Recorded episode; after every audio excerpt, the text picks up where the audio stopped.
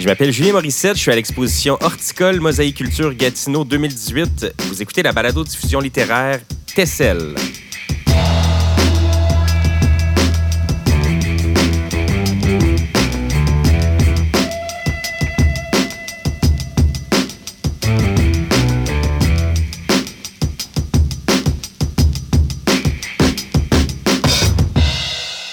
Nous en sommes déjà à la sixième émission présentée au Parc Jacques-Cartier, pas tellement loin de la Maison des auteurs. Cet été, on a élu domicile en plein cœur de mosaïculture à bord du Transistroc, un chic camion de livraison transformé en studio de radio mobile.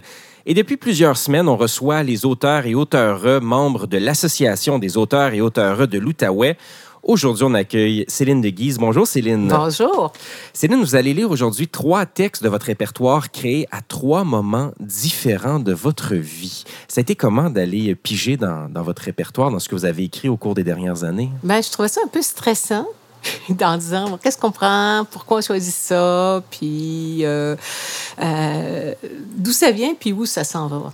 Vous avez été journaliste et animatrice à Radio-Canada, directrice du musée du Bas-Saint-Laurent. Vous êtes présidente de Culture Outaouais. Euh, quelle place a occupé la littérature au cours de votre carrière dans, dans toutes ces activités? Bien, je dirais que ça m'a accompagnée. Et au départ, je travaillais avec des artistes, mais j'avais une écriture qui était en parallèle, pas une écriture d'historienne d'art, parce que des fois, je trouve ça très compliqué ce que les historiens d'art écrivent pour nous faire comprendre quelque chose qu'on comprend souvent avec notre cœur et nos émotions. Alors, c'était pas dans ce sens-là que je voulais aller, mais ça accompagnait des... Euh, et j'écris lentement. Et des fois, ça peut prendre euh, deux ans, trois ans, quatre ans pour faire un projet. Et là, dans le cas d'une pièce de théâtre qu'on fait, ça fait huit ans, mais on travaille à deux. Fait que ça fait euh, bon, quatre ans chacun, disons, qu'on y travaille. Parlons de la première œuvre que, que, vous allez lire, le premier texte. Cette démarche de création, ça s'est fait comment? C'était... Euh, c'est parti d'ateliers d'écriture qu'on a fait avec Yolande Villemer, puis euh, deux groupes à des moments différents. Et moi, j'étais dans le bas du fleuve à ce moment-là. Puis à chaque mois, je venais, on, on continuait, on écrivait des textes, on se les lisait. Et six femmes, finalement, de, de, de, deux groupes différents, on a décidé de poursuivre. Et on s'est euh, donné un thème avec... Euh, et on se rencontrait régulièrement. Puis, ça a fait un livre. Alors, c'était... On est parti de chambres et de couleurs. Et puis, euh, avec des histoires très, très différentes les unes des autres. On vous écoute dans Anna, ce texte tiré de la Maison d'éclat, un collectif de six femmes. Cette chambre n'a pas de nom seulement un numéro, le 430. Anna est assise dans le fauteuil vert. Seule la lumière du couloir est claire. C'est calme maintenant. Devant elle, un lit vide. On est venu chercher, il y a une heure à peine, l'homme qui venait de mourir. Sur l'autre lit, un homme est étendu. Une partie de son visage est à découvert. Le masque lui laisse la bouche ouverte et on entend le bruit saccadé de sa respiration. Anna sait que son père va au-devant de la mort. Il est 21h35. Aujourd'hui, la famille était au rendez-vous. La vie les avait dispersés.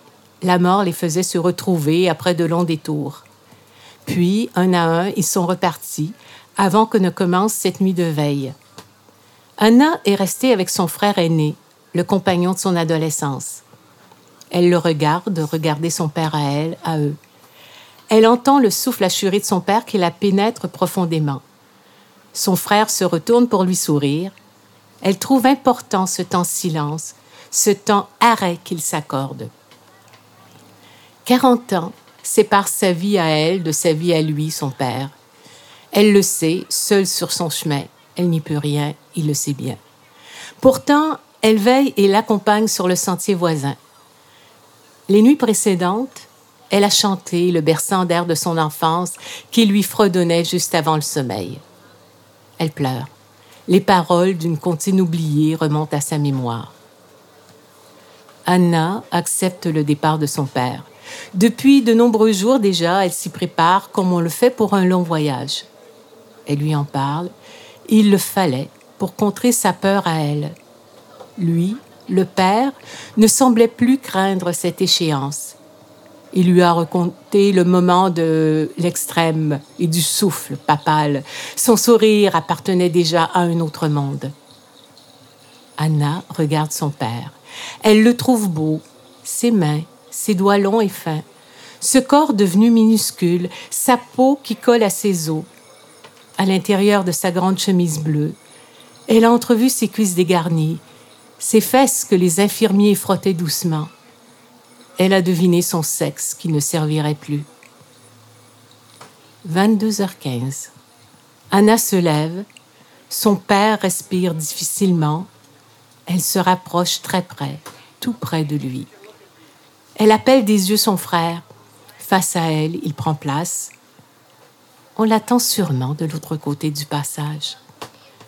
Son père n'a pas prononcé une parole de la journée. Pourtant, il veille.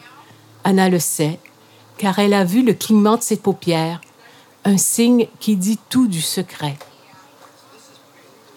22h25. Anna a posé sa main gauche sur le front de son père. Elle appuie sa main droite sur son cœur, caressant sa poitrine jusqu'au creux de son ventre. Son frère est revenu à ses côtés. D'une main, il tient l'épaule d'Anna, de l'autre celle de son père. Il se serre tout contre lui. Il le serre dans leurs bras réunis. De l'eau se forme dans ses yeux qui givrent rapidement. Anna sent que c'est la fin de sa vie et des larmes s'échappent, nombreuses, de ses yeux à elle. Mais à travers ce voile, elle sourit. Elle veut lui offrir ce sourire à emporter. Il cherche à lever la tête. Un rictus traverse son visage. Ses yeux se plissent. Son pouls se ralentit, puis plus rien. Trois corps se regardent dans le silence. Une grande paix les enveloppe. Anna voudrait fermer les yeux de son père, comme elle a vu faire dans les films, mais elle n'y arrive pas. L'âme de son père veille encore. Il est 22h35. Tour à tour, le frère et la sœur ont appelé parents et amis pour dire que c'était fini, une autre vie commençait. En regardant par la fenêtre, ils auraient pu voir l'étoile de Salomon qui veillait au-dessus de la montagne en ce soir du 8 décembre. Il devait être 23 heures.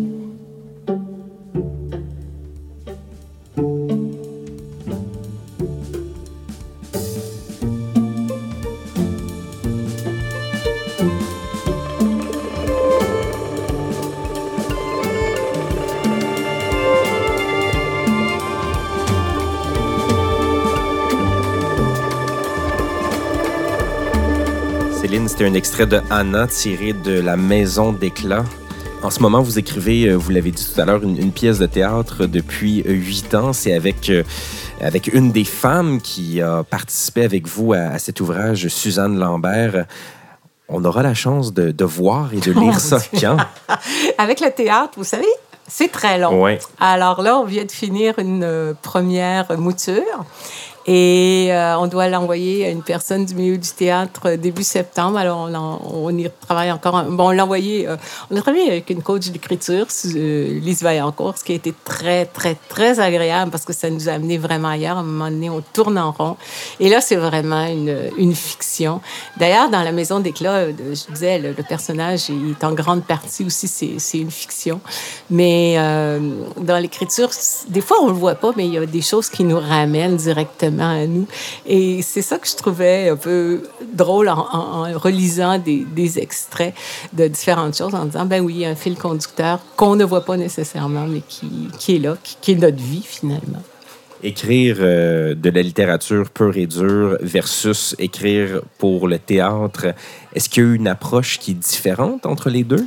Euh, oui, moi, ça m'intéressait parce que je connaissais pas vraiment ça. Suzanne vient du milieu du théâtre. Elle, elle voulait surtout pas écrire pour le théâtre. Alors, on a commencé, euh, c'était drôle, on a commencé avec euh, une boîte. Et nos personnages sont issus de cette boîte, j'en dirai pas plus, mais c'était très différent. Moi, j'avais un papillon, ben une chenille qui est devenue papillon. Elle, elle avait euh, une femme qui ramassait des décors et qui tissait des linceuls. Et puis, euh, ben, c'est arrivé une période de ma vie où j'ai dû affronter la maladie. Et puis j'ai dit, ben, ta femme qui tisse des linceuls, pour l'instant, on va la laisser se reposer.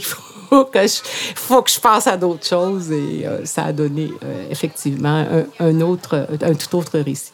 Mais parlons de Depuis tout a grandi, euh, qui a été rédigé à cette époque où vous étiez malade, où vous deviez composer avec la maladie il y avait toujours dans, dans, votre esprit et dans votre corps de l'énergie pour écrire à ce moment-là? Oui, euh, puis parce que je savais pas quels seraient les, les traitements. On vous dit, euh, bon, cancer du sein, je peux t'opérer après-demain. Ça fait OK, OK, OK. Euh, on oublie. Pour moi, l'image, c'était mes souliers rouges qui étaient restés en dessous de mon bureau au travail, puis que je, retournerais. Je, dit, ben, est-ce que je peux retourner? Ben, dis là, t'as pas le temps. Il y a un paquet de tests à passer. Donc, on va vers autre chose. Et moi, je dis toujours que le cancer, pour moi, c'était un cadeau parce que c'était, oups, il faut arrêter.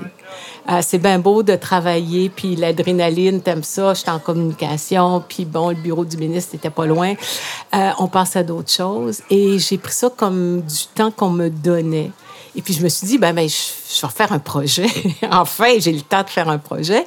Et 26 semaines, ça commençait à l'Action de grâce. Et puis, euh, ça se terminait un petit peu avant Pâques. Je n'avais pas vérifié tout à fait les dates du calendrier. Mais ça a été, je ne savais pas si j'aurais droit à la chimio et, toute, la, toute, la gamme euh, des traitements. Et ça, vraiment, c'était euh, rendu à la fin de l'abécédaire, des 26 semaines, je n'étais plus en traitement. Donc, euh, ça me, ça me fait rire parce que j'avais pas réalisé, mais j'apportais mon carnet quand j'allais euh, en chimio, puis j'avais mon mallette de la semaine que j'avais décidé d'envoyer à 26 amis, 26 lettres, 26 semaines, et j'avais toujours un nom d'oiseau selon le, mot de, selon la lettre de la semaine et une musique parce que bon, la musique ça fait partie de ma vie. Et puis je faisais un lien sur YouTube pour que les gens puissent l'écouter, puis j'envoyais aussi une image et j'ai rassemblé les, les, des textes que les gens envoyé des extraits. Puis ici, à la Maison des auteurs, on a fait une fête, l'Action de grâce l'année suivante.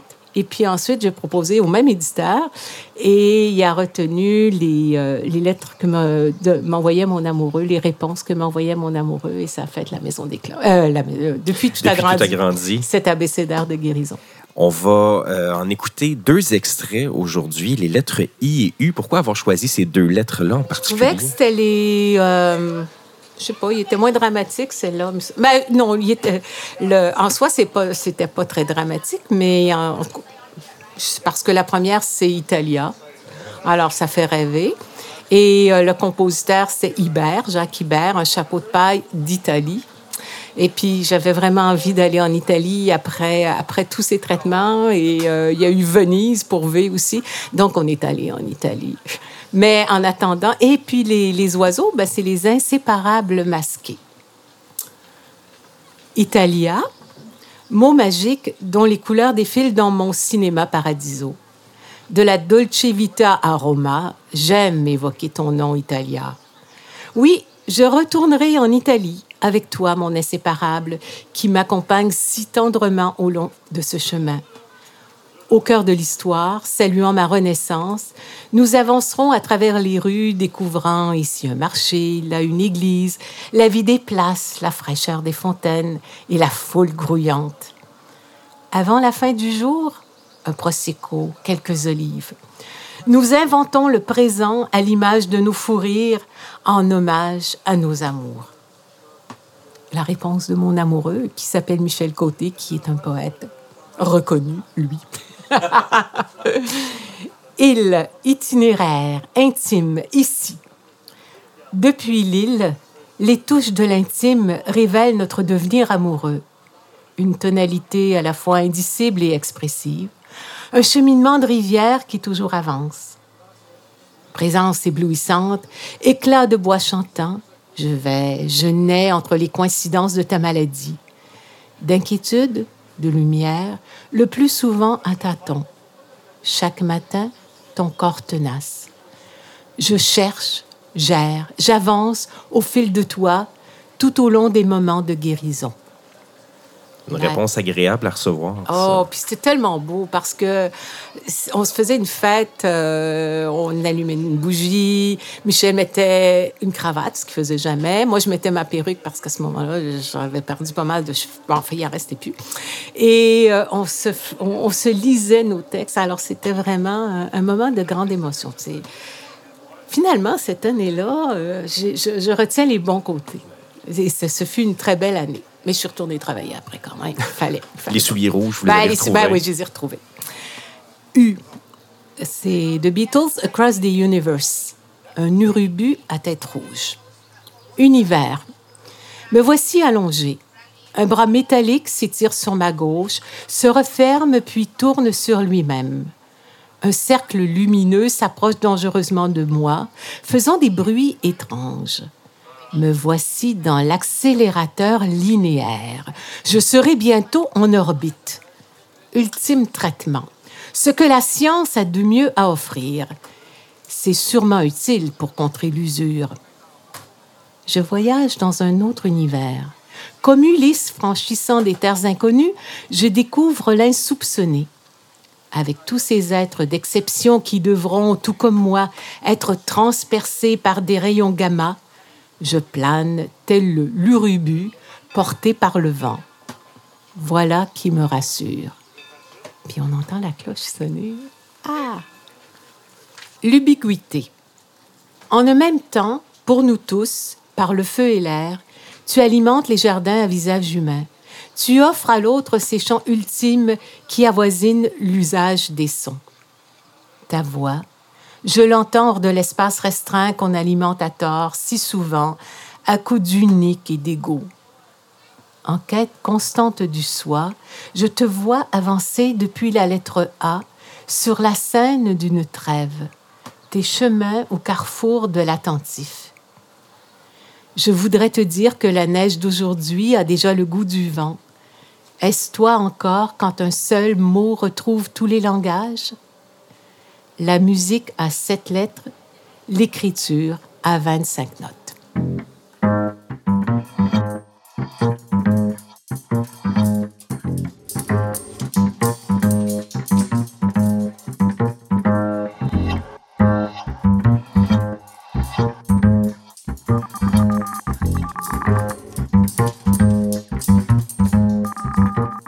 Céline, vous avez aussi une relation assez particulière à la musique.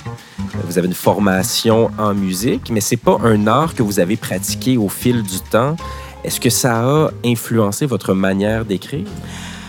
Ah, c'est une belle question. Oui, sûrement. Puis euh, après avoir terminé ma carrière de fonctionnaire des dernières années, euh, je me suis dit c'est ça qu'il faut que je retrouve. Donc euh, oui, je chante. ben, je chantais déjà dans une chorale quand j'étais à Montréal, mais oui, je chante dans une chorale. Je fais de la musique, la, flûte, du piano, tout ça. Et puis j'ai effectivement j'ai voulu le retrouver dans l'écriture et je suis allée vers des femmes qui ont fait de la musique, qui n'ont pas eu la place qu'elles auraient dû avoir.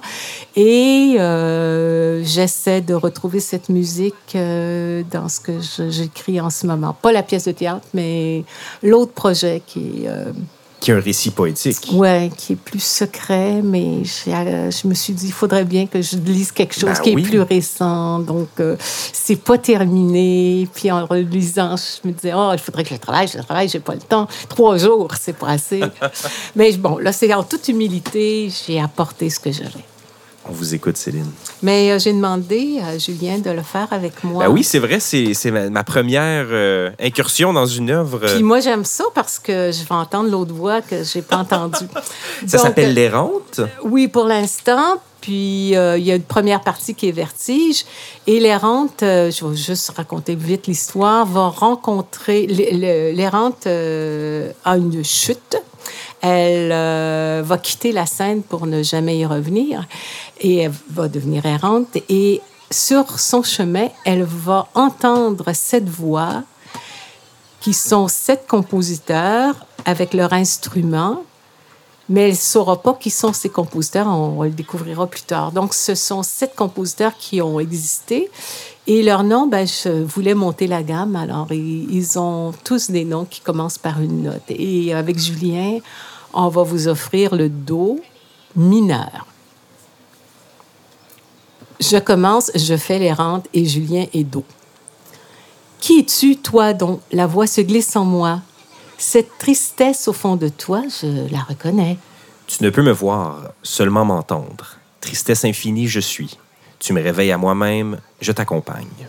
Laisse-moi, je dois aller, seul je suis, ne fais confiance à personne. J'ai brouillé les cartes. Ta course effrénée ne mène à rien. Dans la nuit de mes songes, j'avance. Mes yeux sont éteints, je tente d'étouffer ce passé qui fait irruption sans prévenir. La musique m'a un jour échappé. Ou est-ce moi qui l'ai fui? Une vague est arrivée, plus grande que nature, m'a submergée. Me voici haut, je me dissous. Tu es entré dans la vague, t'es débattu, as survécu. L'eau cache tes larmes, ne distingue plus qui pleure en toi, fissuré de toutes parts. Où vas-tu? Au-delà de nulle part. Mon corps a pris le large. D'autres terres, jamais les bonnes, toujours me déplacer. Je poursuis mon ombre, animé de mon vertige. Marche la nuit, veille le jour, je ne fais plus la différence. Que de pelures ramassées au fil des ans. Pourquoi cette fuite? N'est-il pas venu le temps de t'arrêter, te déposer? Si tu étais cette voie que tu cherches, ta vie a un sens. Il te faudra le trouver. Devrais-je remonter la rivière vers ma naissance, là où la source s'est tarie, m'accrocher aux arbres qui l'abordent pour ne pas tomber? Je me suis battue. Célèbre, je suis devenue, puis ce fut la chute. Une brisure terrible, plus aucun repère, abandonnée de nouveau. J'étais une pianiste géniale jusqu'à cette absence incompréhensible. J'ai craqué. Plus à la hauteur des attentes mises en moi, déçu les miens, pas surmonter la pente. J'ai repoussé la musique loin de moi, mon corps replié sur lui-même. Le souffle court, plus rien ne m'atteignait, je voulais disparaître. Tu es devenue l'ombre de toi-même, préférant oublier tes débuts difficiles. La petite fille qui voulait jouer dehors, assise pendant des heures à son piano. Ta mère rêvait pour toi. Tous les concours gagnés. Ce trac fou à maîtriser. Tu montais sur scène encore et encore.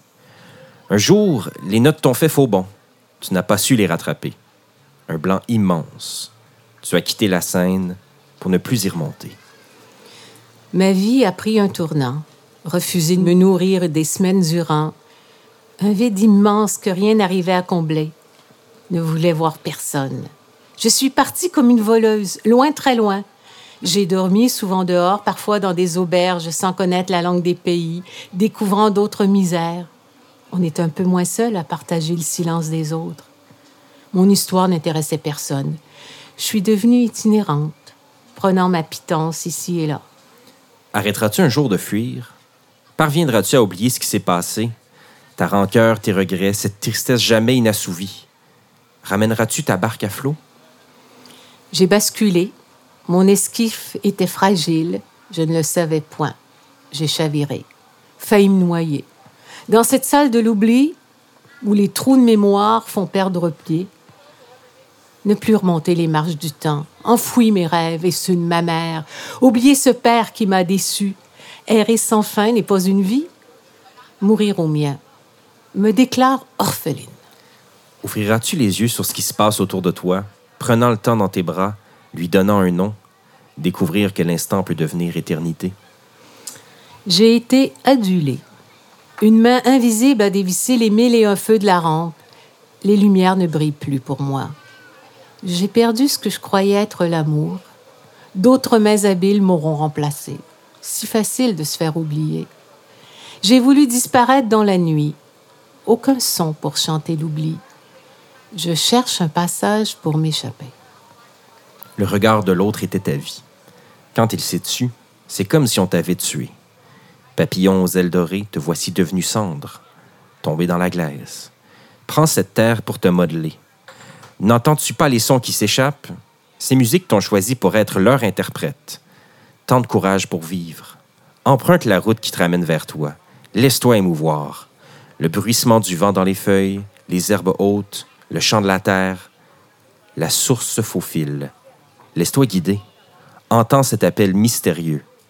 L'écho de ta voix révélera ses secrets. Ton histoire au rythme du présent retrouvé. Laisse-moi. J'ai besoin de dormir pour m'échapper de ces chemins en méandre.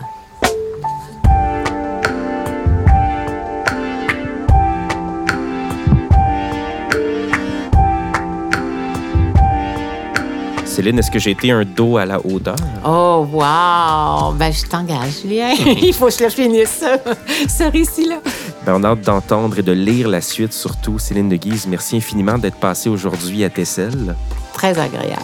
C'est ce qui conclut euh, la sixième édition de Tessel, une émission réalisée par l'équipe de Transistor Média pour l'Association des auteurs et auteurs de l'Outaouais, à la technique Stephen Boivin. Un gros merci à la Ville de Gatineau, la Commission de la capitale nationale, le Conseil des arts et des lettres du Québec, Mosaïque Culture internationale Montréal. Je m'appelle Julien Morissette. À bientôt.